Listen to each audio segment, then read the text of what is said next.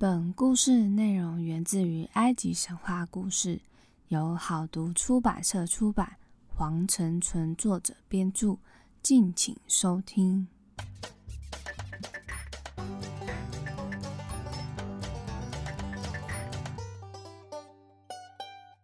欢迎收听翻译机说神话，我是翻译机。今天又是小周末了，耶！所以又到了我们小故事的时间了。那今天也会有三则故事分享给大家。那我们就来开始听翻译机说神话吧。故事一：水手遇难记。从前有一位水手在船上。突然的就说出献上赞词，感谢神明，我们的船员都安全这类的话语。船的主人呢就听到了，就觉得你说这些干嘛？没有意义的话。那水手呢就娓娓道来他一段故事。这位水手在以前是游海路，搭着一艘一百二十肘长手肘长。四十肘宽的船前往国王的矿场，船上有一百二十名埃及最优秀的水手，他们都见过风浪，心比狮子还要刚强。他们能在风暴来临之前预言其降临。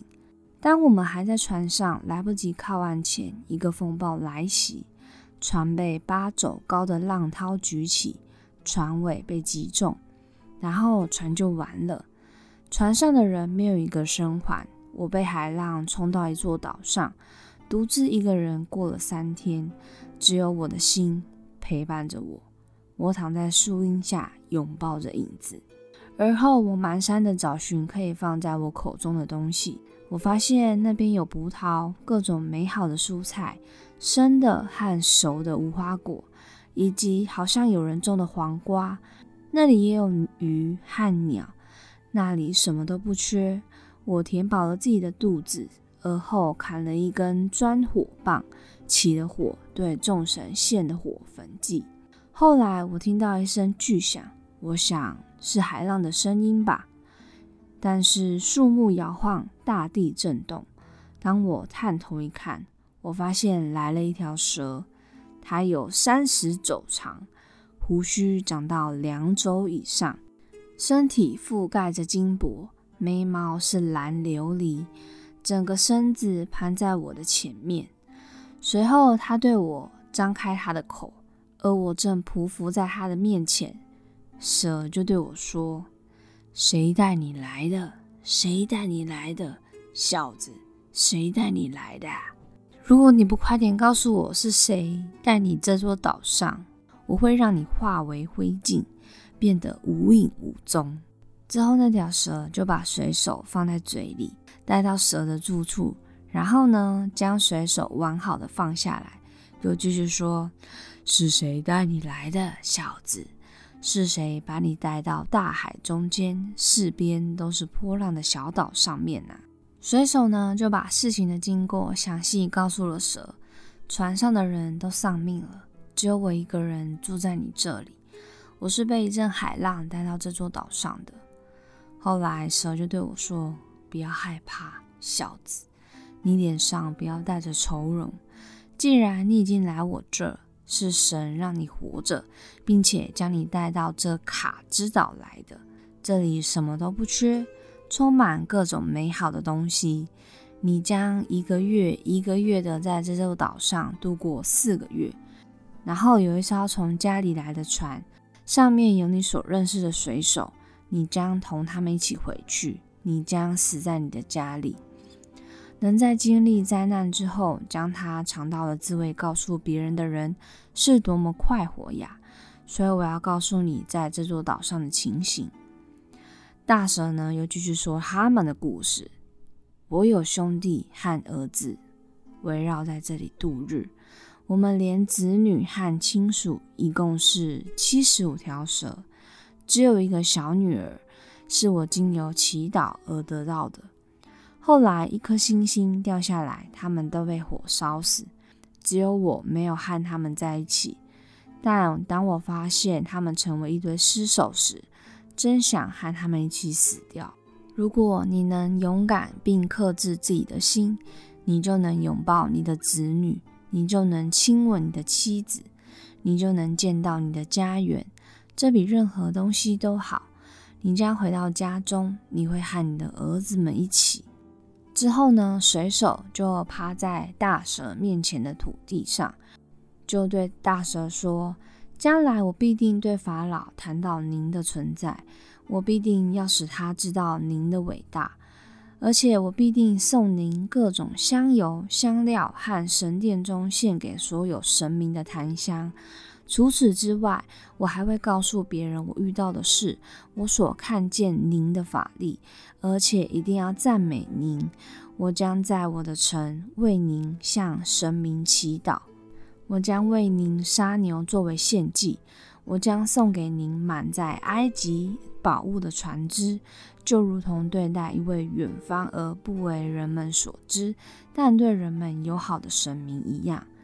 然而大蛇笑了，因为我说的在他看起来似乎是是那么的愚蠢。大蛇对我说：“论香料，你并不算富有，因为你所拥有的不过是普通的燃香。我呢，我却是这里的小王，我有的是各种香料。而且你离开这个地方以后，你就不会再看到这座岛屿，它会变成波浪。之后呢，真的如大蛇所预言，有一只船靠近了，随手攀上一棵高树，认出那些在船上的人。”当我告诉大蛇，我发觉大蛇已经知道了。大蛇对我说：“平安，平安的小子，回到你家里去，好探视你的子女，让我在你的家乡有好名声。那是我对你的要求啊。”后来，大蛇给了他许多贵重的香料、肉桂、眼膏、大块的檀香、象牙、灰犬、长尾猴。狒狒和许多珍贵的物品，水手把它们装上船，然后水手趴在地上向大蛇道谢。大蛇又继续对我说：“你会在两个月后回到家，你将拥抱你的子女，而且你日后将会在自己的墓中得到重生。”之后呢？水手走到岸边，靠近船，呼唤船里的水手。我还在岸上向那岛屿之王道谢和致敬。我们朝北航向法老的宫廷。我们在两个月之后真的到达了皇宫，一切如他所说。水手觐见了法老，将我从这座岛屿所带回来的礼物都献给法老。法老在百官面前为我向神明祈福。我被任命为侍从官，得到奴仆为赏赐。故事二：狮头拔须。有个既年轻又漂亮的女人，因为从小被娇宠惯了，变得任性跋扈，从不懂得体贴关心别人。后来她出嫁了，丈夫是一位凶残暴虐的人，一不高兴就对她拳脚相向。她几乎天天遭到丈夫的打骂，生活过得非常不幸。这个女人一直娇生惯养，现在却总是鼻青脸肿的备受折磨。哭闹不但无效，还引来丈夫更不留情的毒打。后来她实在不能忍受丈夫的虐待了，就想去找一个懂法术的祭司帮忙，求他念符咒，好让丈夫疼爱她。祭司在听完女人的诉说后，想了一会儿，然后就对这女人说：“我可以为你念咒，解脱你的困境。不过，为了使符咒灵验。”你必须找到从活狮子唇上拔下来的两根胡须。如果你找不到这两根活狮子的胡须，你的丈夫还是会虐待你的。女人就问道：“两根活狮子的胡须吗？”这女人根本就不觉得这到底有什么困难的，所以呢，她马上就答应了祭司，就说：“今天晚上我就给你送过来。”这女人呢，就直奔市场。买下一只肥嫩的小羔羊，然后带到自己的家中。等到太阳下山，她用一根绳子牵着小羔羊，又将装水的皮囊灌满了水背在肩膀上，悄悄地溜出家门，直向旷野草原走去。那个地方有一个狮子的窝，要拔狮子的胡须，必须靠近狮子窝。女人借着月光，把小羔羊挂在一棵大树上。她把沉水的皮囊解开，放在小羔羊身边。这些事情办完后，她自己爬上大树，躲在浓密的枝叶里，静悄悄地等待狮子的到来。女人在树叶间观察动静，一会儿，小羔羊又动又吓地发出“咪咪”的哀叫声。近旁的狮子窝的狮子听到小羔羊的叫声，就出来探个究竟。这只大雄狮凶猛无比，用鼻子闻，发出如雷的吼声。狮子很快地嗅到小羔羊的味道，一阵风便扑了过来。可怜的小羔羊还没来得及叫出来，就被一口咬死了。一会儿的功夫，就成了雄狮的美食。这头狮子饱餐了一顿后，接着就大口大口喝起水来。吃饱后，伸伸硕大的身躯，伸个懒腰，昏昏欲睡。躲在树上的女人密切注视着这一切动静。这时候，她从树上悄悄地爬下来，趁狮子熟睡的时候。把狮子的脑袋放在她自己的大腿上，女人轻轻哼着催眠曲，柔柔地抚摸着狮子的鬃毛，手指像春风般轻抚狮子的脸。不一会儿，狮子发出粗大的鼾声，它已经完全熟睡了。女人从雄狮的腮帮子上面挑出两根胡须，敏捷地抓在手上，猛然地拔了下来。而这熟睡的狮子呢，被突然惊醒，触电般的跳了起来，发出震天动地的咆哮声。女人急忙哼起催眠曲，上去轻轻抚摸狮子的身体。过了一会儿，狮子又在她的抚慰下平静下来，在轻柔的催眠曲中进入梦乡。带着她获得的珍贵战利品，女人急急忙忙离开狮子窝，赶到她居住的城镇。女人马不停蹄地赶到祭司家，这时天色还不算太晚。她将两根狮子的胡须递给祭司，冷冷地说：“给你，现在你可以为我念符咒了吗？”祭司不声不响地看了他一会儿，然后就说：“既然你能够想出办法从活狮子的腮帮子上拔下两根胡须来，那么你就不需要我来念符咒了。”因为你现在根本不需要符咒来令你丈夫爱你。女人听了这个话，又惊又气，但她仔细思考了一下，没再说什么，就赶回家中去了。祭司微笑的目送她离开。后来，女人开始学会体贴丈夫，常对丈夫说些亲热的话，丈夫也就不再打骂她了，变得非常疼爱她。这个女人从此过着幸福美满的生活，这都是聪明祭司的功劳啊！故事三：善变的农夫。古埃及有一个农夫，有一天他牵着自己的一头毛驴去神庙觐见天神。他走了几天几夜，粮食快要吃光了，人累得很，驴子也十分累了。这时候，农夫牵着毛驴来到一片麦地。周围不见人烟，天色慢慢暗了下来。换驴子太累太饿，蹒跚的移动脚步。突然，农夫看见远远有个人站在路上，似乎在等待着什么。走近一看，原来是一个头系灰纱巾的人，眼露凶光，满脸横肉。地上是一块红布，要经过这条路，就免不了要踩到这块布。更何况农夫还牵着一头驴子呢。农夫觉得不对，猜想这个人一定是比强盗还奸诈狡猾的盗墓人。要是碰到了奈姆提纳赫特，也就是盗墓人，那可就要倒霉了。不过农夫还是镇定的上前和那个人打招呼。农夫就说：“你好啊，朋友。”我想去朝觐伟大的拉神神庙，请你开你的红布条，让我过去吧。那这个盗墓人就说：“这条路是我修建的，你想要过去，买路钱拿来。”农夫看了看凶神恶煞的盗墓人，急忙的上前哀求说：“好兄弟啊，你看我现在饿得快要死去了，哪里还有一分半文钱呢？我实在拿不出买路钱。看在伟大拉神的面子上，请你放我过去吧。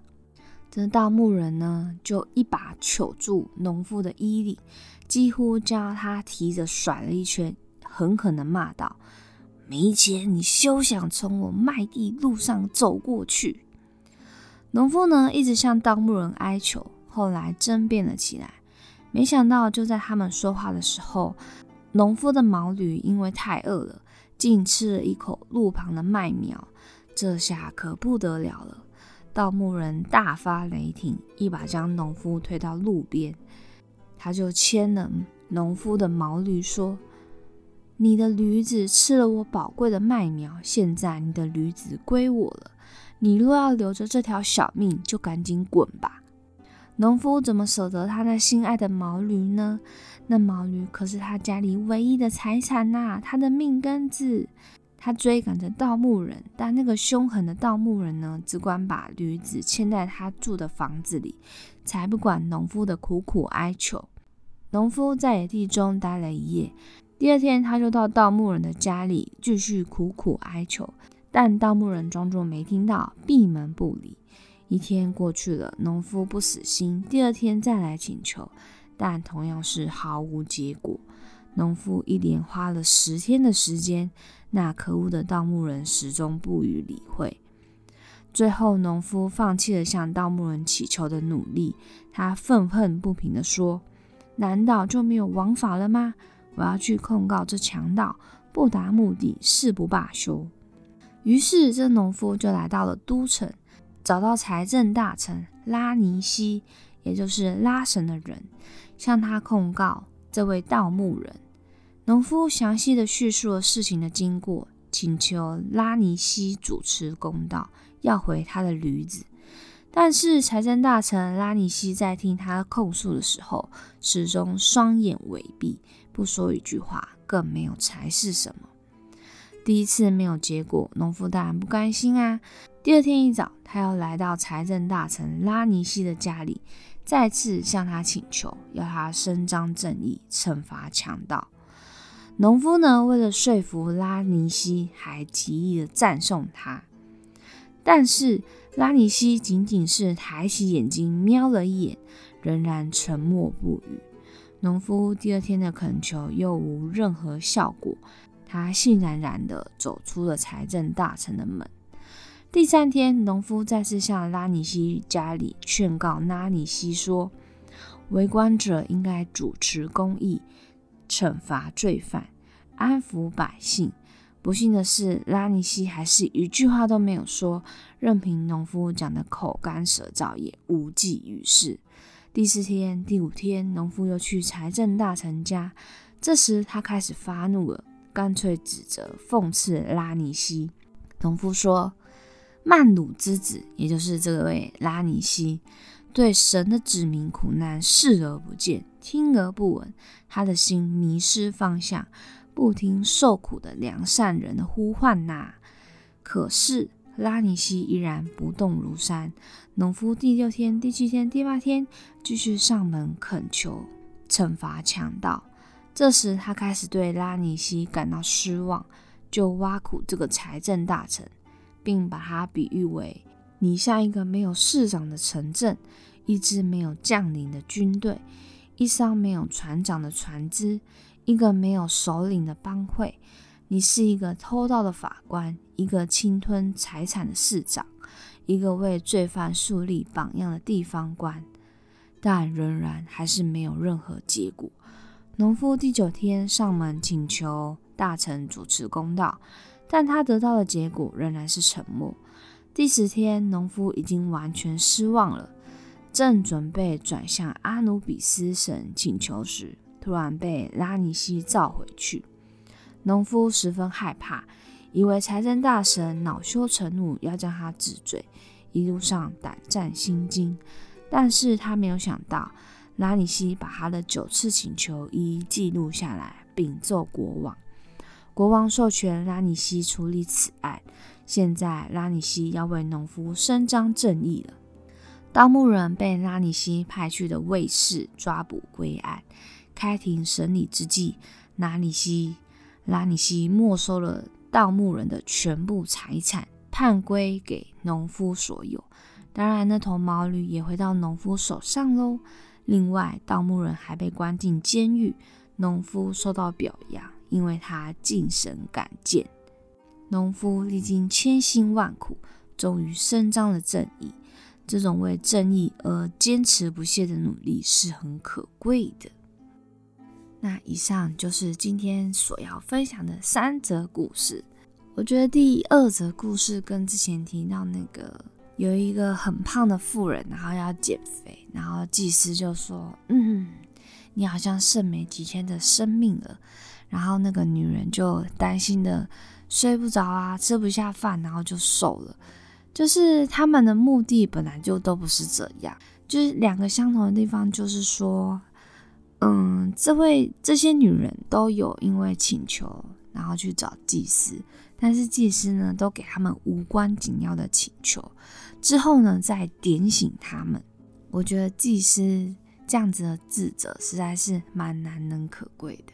那以上呢就是今天的小故事，大家有没有觉得我的声音有一点很磁性沙哑呢？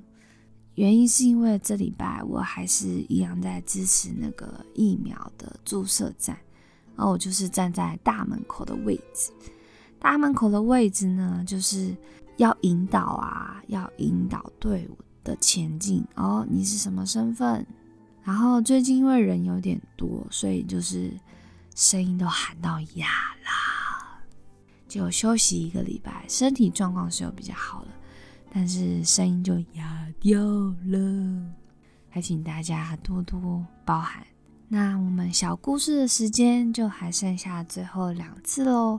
有关神话也是这样，所以大家如果想要知道埃及还有什么事情的话，都可以留言跟我说。